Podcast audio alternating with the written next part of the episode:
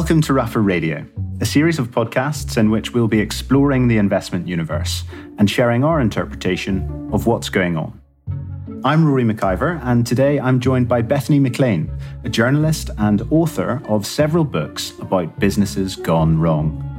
Bethany is a contributing editor at Vanity Fair and perhaps best known for her remarkable work in the investigations of some of the shadier corners of the financial world.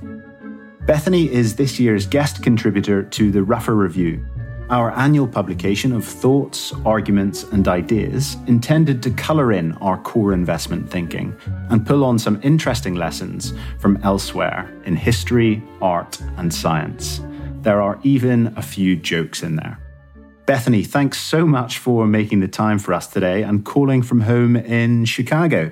In snowy Chicago, yes, and thanks for having me. No trouble at all. Snowy Chicago. Well, we've just come through a bit of a cold snap here in the UK, um, but a record breaking cold snap at that.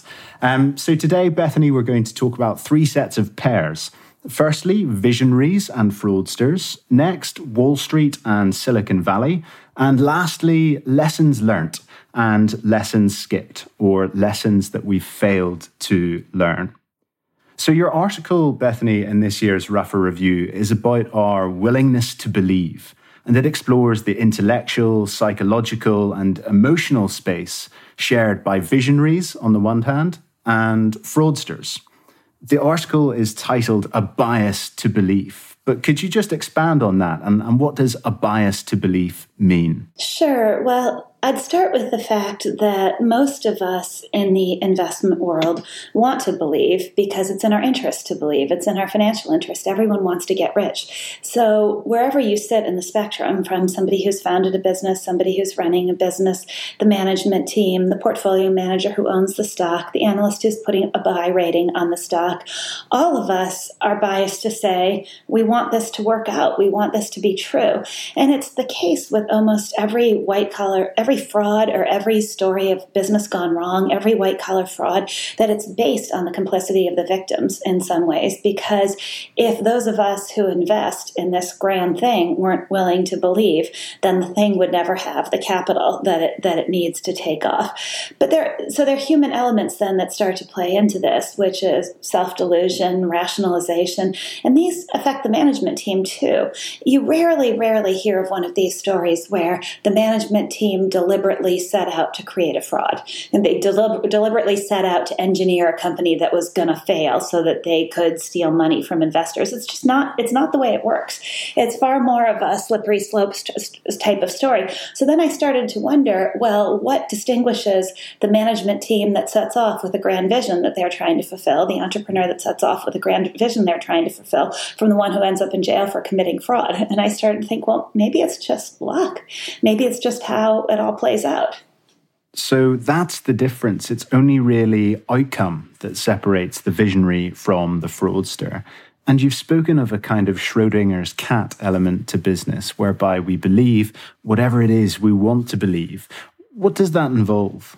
So, what I meant by that is that what happened is dictated by what you see at the end. So, if you see someone who succeeded, you tend to look at them through the lens of a visionary. If you see someone who failed, you look at them through the lens of a fraudster. But the, the person could have been either one at the beginning. And I think there's some element of luck that plays into it. There may be a little bit, there may be more than that. There may be how far you're willing to go to, to, to break the rules. But when you look at a lot of visionaries who succeed, they didn't play precisely by the rules. They're people with grand ideas who believe that their idea is so important that it's worthy of cutting some corners along the way in order to make it happen. They're people who don't want to hear the word no. They're they're they're people who are willing to persevere through any kind of um, through any kind of problem in order to make their their their idea work. And in the end, that's not so different from the, the fraudster who just happens to run out of capital and get caught in the moment when they are perhaps lying to investors in an attempt to get through a rough spot. And I started thinking about this right in the wake of Enron because, uh, not really in the wake of Enron, I shouldn't say, but as I watched Netflix become a prominent and incredibly successful company, I remember thinking, well, Netflix is really no different than Enron Broadband, which is one of, was one of Enron's um, most controversial businesses and I thought, well, then, if if Netflix is really no different than the idea behind Enron Broadband, what st- distinguishes Reed Hastings from Jeff Skilling? And maybe there's there, there, are probably a lot of things, some willingness to cut corners, but but but but but there's a core of truth to that analogy. So, looking at individuals and individuals' role in separating from successful businesses and less successful businesses or failed businesses, you know, uh, there's magnetic personalities at the core of these businesses. And you mentioned this in your Ruffer Review piece. Should we be more wary of charismatic individuals? And how does that translate into the decisions that we make personally and, and professionally? Is there, a, is there a right amount of skepticism? I'm not sure there is a right amount of skepticism. I think without these larger than life characters, the world would be a static and pretty boring place because, in the end, it does take a person and a person with an immense amount of charisma to drive forward, an immense amount of charisma or drive or willingness to re envision the world that, that leads to big changes. And sometimes those big changes are really, really good things, or at least arguably good things. So I don't think we want to approach these characters with skepticism, with deep skepticism that leads you to say, "I'm never going to believe in them," because the, many of the best things in the world are a result of, of people like this.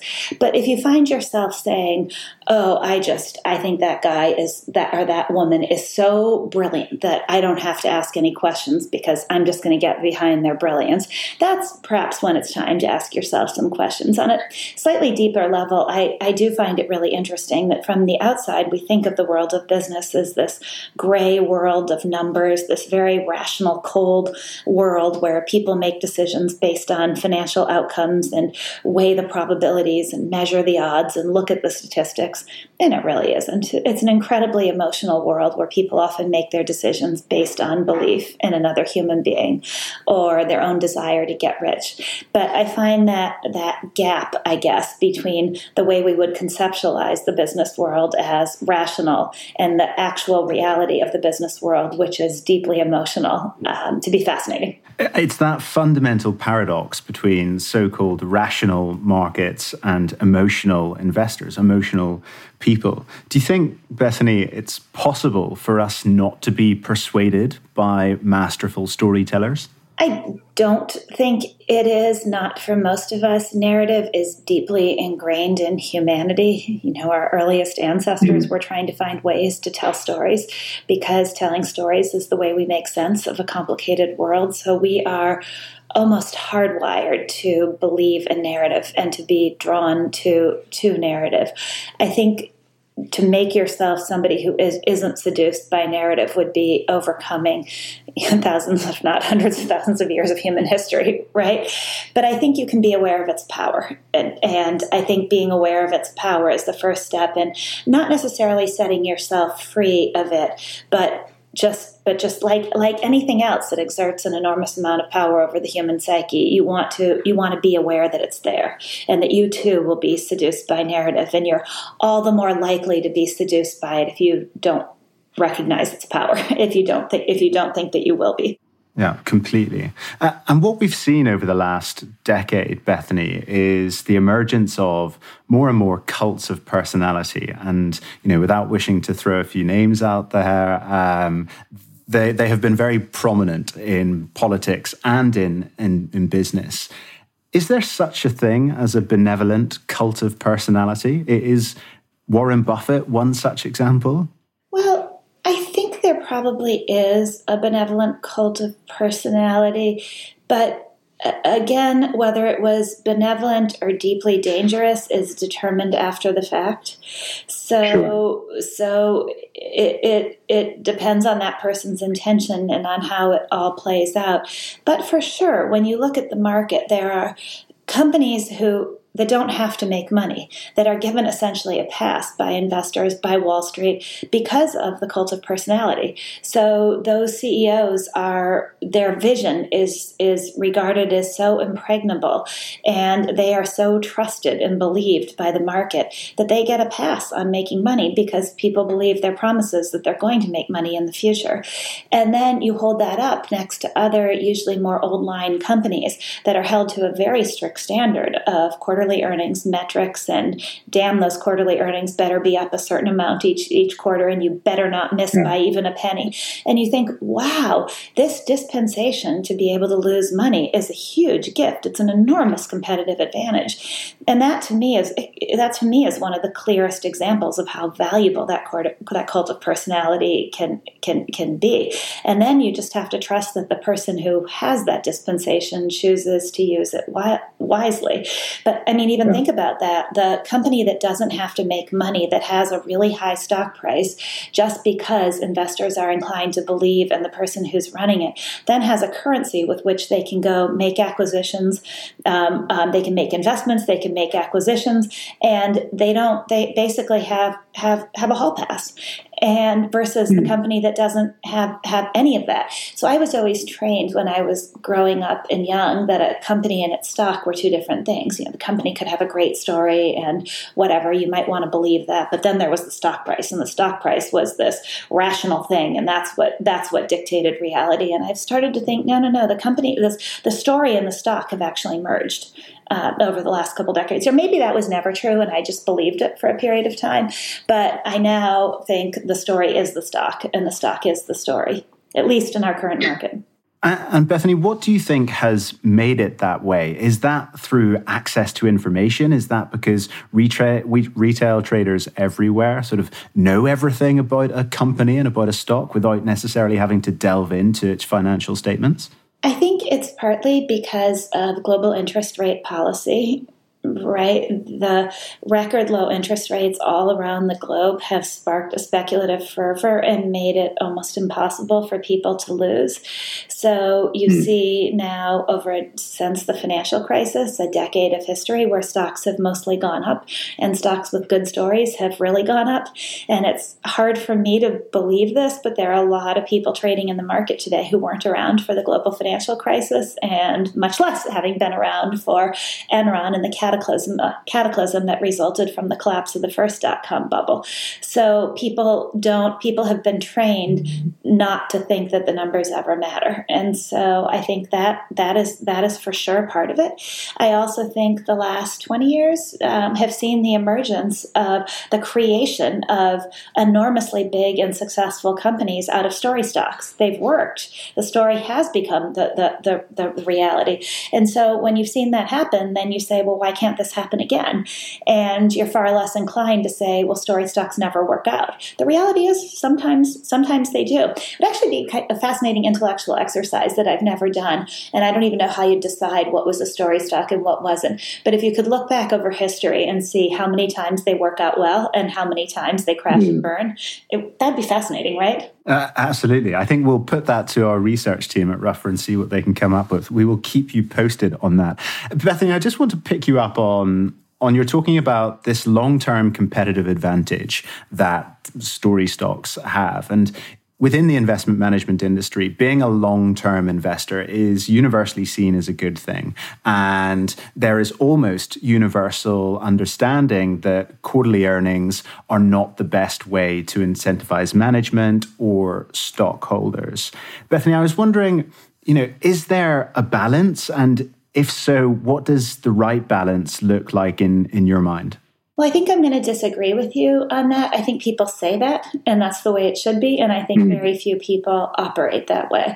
So, at least since the days of Enron, and probably before that, we've been talking about that, about the importance of the long term, about how companies shouldn't be evaluated based on their quarterly earnings. And we've become more and more short term over, over that. And the reality is, we, we, everybody's on, on a clock. And so, company executives feel like they can't miss quarterly earnings because because investors are going to sell their stock. And then if investors sell their stock and their stock price declines, um, an activist investor is going to come in and force the management team out. So they feel like they're on this very tight, tight rope in terms of producing earnings, except again for the companies that seem to have this special dispensation. Investors themselves are on a, on a clock. If, uh, if a, if a um, investment team returns a performance that is less than the, than the S&P 500, they're going to be faced with the pressure of losing clients. Clients are going to say to them, yeah. I, I think I might pull my money and put it put it with somebody else. And so those people responsible for managing the funds feel like they're on their own clock, so they can't afford to leave their money in an underperforming company. So I think broadly across across the world, we talk a lot about the importance of the long term, and we talk a lot about uh, not evaluating companies based on short term earnings. And the reality mm. of how most people function is very different than that. And there's huge career risk with underperforming a benchmark, which I guess speaks to one of the advantages or one of the advantages of, of not benchmarking at all um, and taking a sort of absolute return approach to investing.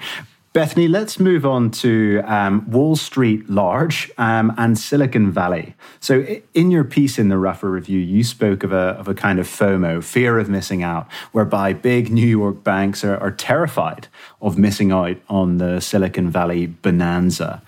Do you think Silicon Valley is now out of control, untethered morally and financially, or is it this new city on a hill? I think there's some aspects to it that are a new city on a hill. There are a lot of really good, valuable things coming out of Silicon Valley for sure.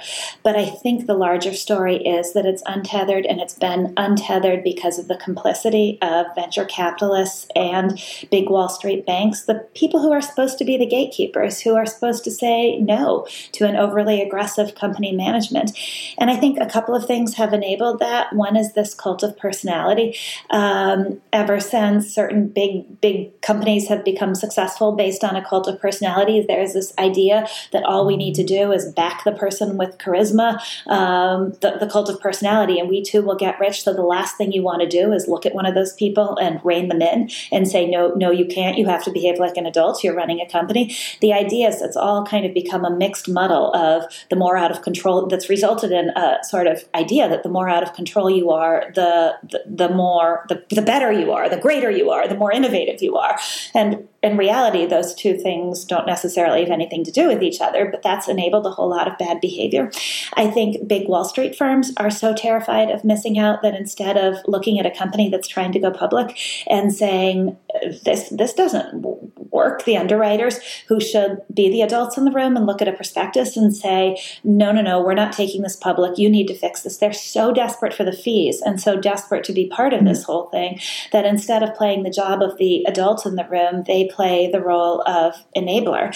Um, one of the oddest things to me has been the flip from the first dot com bubble. So, in the first dot com bubble, um, public market investors, mainly small investors in mutual funds or who were trading on their own, are the ones who got fleeced. And private market investors, the venture capitalists, the executives, made a ton of money, even off companies that, that, that later failed. You could take anything public and people would buy it. This time around, what's fascinating is it's been the public markets who have said no. The private market whether it's big mutual funds or venture capitalists, have been so desperately afraid of missing out that they've enabled these ever higher valuations. And they didn't see that the game had changed. They thought they'd be able to take these companies, turn them around, and stupid public market investors would take it off their hands so that they could cash out. And instead, this time, and I have just been delighted by this, instead, this time, the public markets have said, uh uh-uh, uh, no way, no thanks, your problem. And I think that's awesome. Bethany, is Wall Street in the midst of revolution? And, and I'm thinking here of a piece you wrote a little while ago about private equity winning Wall Street, the, the wave of retail trading, and just general access to, to capital markets. And are there misdemeanors underway now which we should be looking out for? So I think Wall Street has lost its mojo in many ways, and you can trace that to the financial crisis where the big banks screwed up and as a result were placed under an incredibly tight regulatory and capital regime. And what that did was drive risk taking out of the regulated banking sector and into the non bank financial sector. And the great irony here is that in the wake of the financial crisis, the whole discussion was about the risk of a shadow banking system a system of money that ran parallel to the existing regulated um, financial system. And all we've done is magnify that by a hundred times. We didn't fix that. We didn't do anything to make it better. We just clamped down here on the big regulated banks and left the rest of this to mushroom over here. I think that's caused Wall Street to lose its mojo because the typical things that enabled Wall Street to make money, you know, proprietary investing, making making big trades, um, you can't do any of that any anymore. So that's moved to private equity firms firms into less to less to less regulated areas.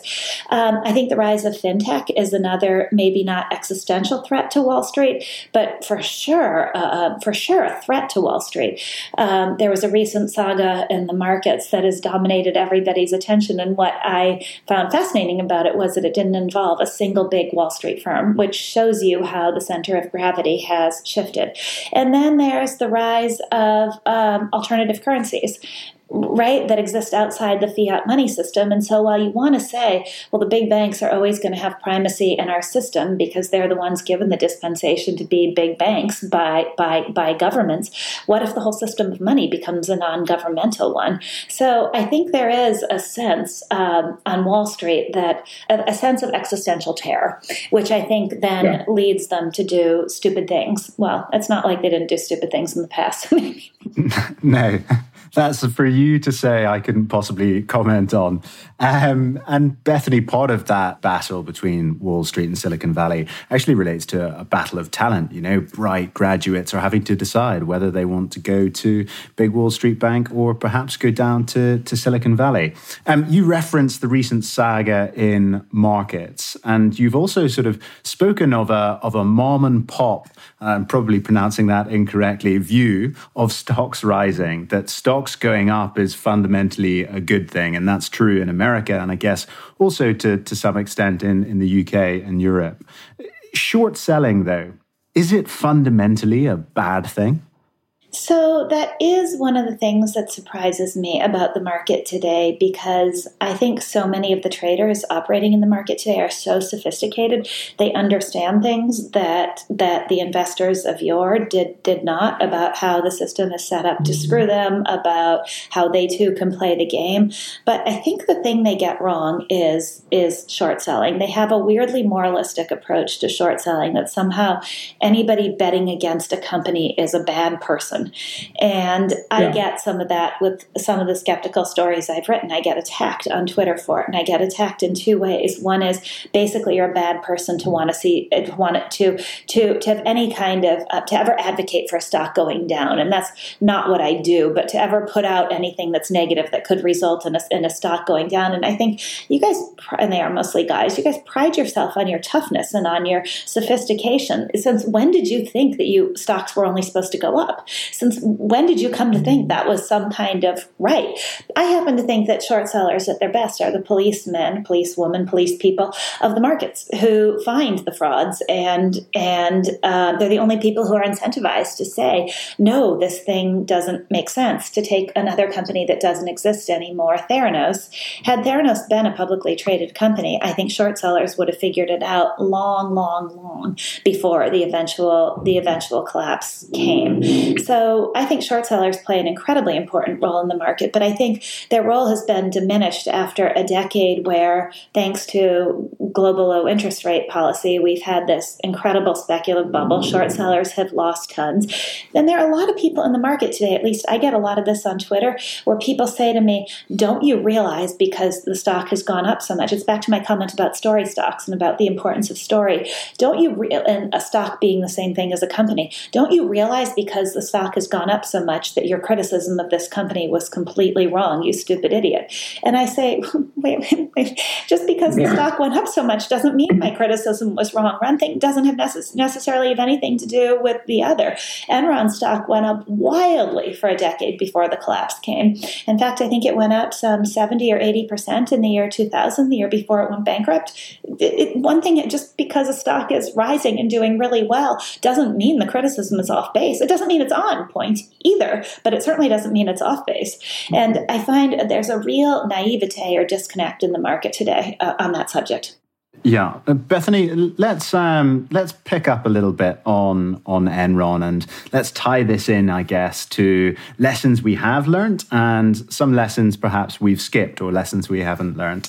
Um, your specialism is in investigative and long form journalism, often into financial skullduggery. Bethany, is it about going after the bad guys? It never has been for me. Um, it's always been about finding disconnects, and I think that's a result of being a math major. And if you are trained as a mathematician who does proofs, A has to connect to B to C to D. And if there's a step missing in there, if the logic doesn't flow, then then it draws your attention. And so for me, it's always been disconnects and stories. It's always been where it's always been where the underlying logic of the narrative is skipping something that that that, that draws my attention. But it's not going after bad guys per se. In other words, I've never had this kind of moralistic approach to there's a company doing bad things and therefore I want to take it down and call it out. It's much more about the intellectual interest of a gap where the narrative is skipping something. That that's that's what I'm drawn to. And there's been some progress in the way that companies are governed, or perhaps there hasn't. You'll tell me, I guess, Bethany. But has this so called progress reduced the risk of future scandals, or, or, is there another one hiding in plain sight? I wish listeners could see the um, blank look I'm giving you right now. oh, no. um, I, I, mean, I, I remember writing in the wake of probably the worst piece I ever did. I remember writing in the wake of the convictions of Jeff Skilling and Ken Lay, the former Enron executives, that the world was different now, and you know, everybody understood that there was a risk of playing fast and loose with the laws. And this was spring of 2006, right as the global financial crisis was getting underway. And then you can look in the U.S. Um, after Enron went bankrupt, a law was passed in the U.S. called Sarbanes-Oxley, and President George Bush stood in the Rose Garden and talked about how now the world was safe forever after, and investors no longer had to fear that people would be out to screw them. It's almost identical in language and tone to the speech President Barack Obama gave in the Rose Garden after passing the Dodd Frank law in the wake of the financial crisis. So, no, I, I, I don't think things have changed in any fundamental way. I think in some ways they've probably gotten worse. Our big problem is that we have a tendency to look in the rearview mirror, try to put rules in place that fix yesterday's problem, and then all say to ourselves, with great smug satisfaction, look, we fixed it. Whereas in reality, the markets have moved on really quickly, and the problem that's brewing has nothing to do with the problem that just took took place. So, you know, look from Enron to the financial crisis, sure, maybe some of the rules put in place in, in Sarbanes-Oxley address some of what happened with Enron. They address nothing that happened in the financial crisis.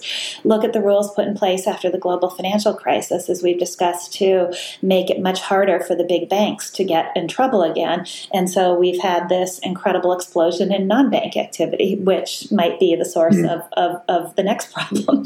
so no, I I, I don't. But the world would be pretty boring if everything were tightly regulated and there were no more explosions, and I wouldn't have anything to write about. So. no, quite right. And Bethany, if I were to play fairy godmother and to sprinkle some magic dust and say, Bethany, you're allowed to make one rule that's going to protect investors, consumers, whoever it might be, what would that one rule be that you would introduce? I might force companies to do, well, no, this wouldn't work. I was thinking about forcing companies to do a narrative where, or have an outsider come in and do a narrative about how executives actually earn their money and how much of it really truly was based on the long term success of the company and how much was based on the short term. Because I really think if you could motivate the people who run companies such that they wanted their businesses to be around in 10 years, 20 years, 50 years, 100 years, whatever we think the appropriate timetable is, that if people really, really cared, and they had to care because that's where their money was coming from, that their company succeeded over the long term, I think you'd have a very different landscape than you do today. But unfortunately, the more rules we try to put in place to create that, the more those rules offer the chance for subversion, and the more we see stories of people having made an inordinate amount of money when the thing they were doing failed. And an inordinate amount of money in a really short amount amount of time when the thing they were doing failed. And I have nothing against, I'm actually a believer in capitalism in many ways and in business, and I have nothing against somebody who creates an enormously successful product that makes the world a better place and offers people a chance to make a living, creates jobs. I have nothing against those people making a great deal of money. My big problem is that we seem to have created a system where a lot of people can make a lot of money from failure, and that's problematic.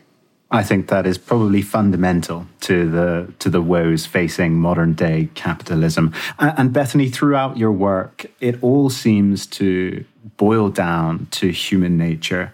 And it's almost a great game of whack a mole as humans bounce between brilliance and recklessness and, and vision and fraud. But in your Ruffer Review piece this year, Bethany, you outline that wonderfully. So thank you very much for contributing to that. And thank you so much, Bethany, for your time today.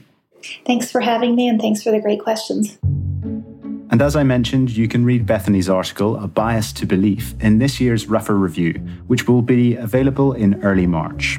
To request a copy of the review, you can find a link in this episode's show notes. You can subscribe to Ruffer Radio on the App Store, Spotify, or wherever you get your podcasts.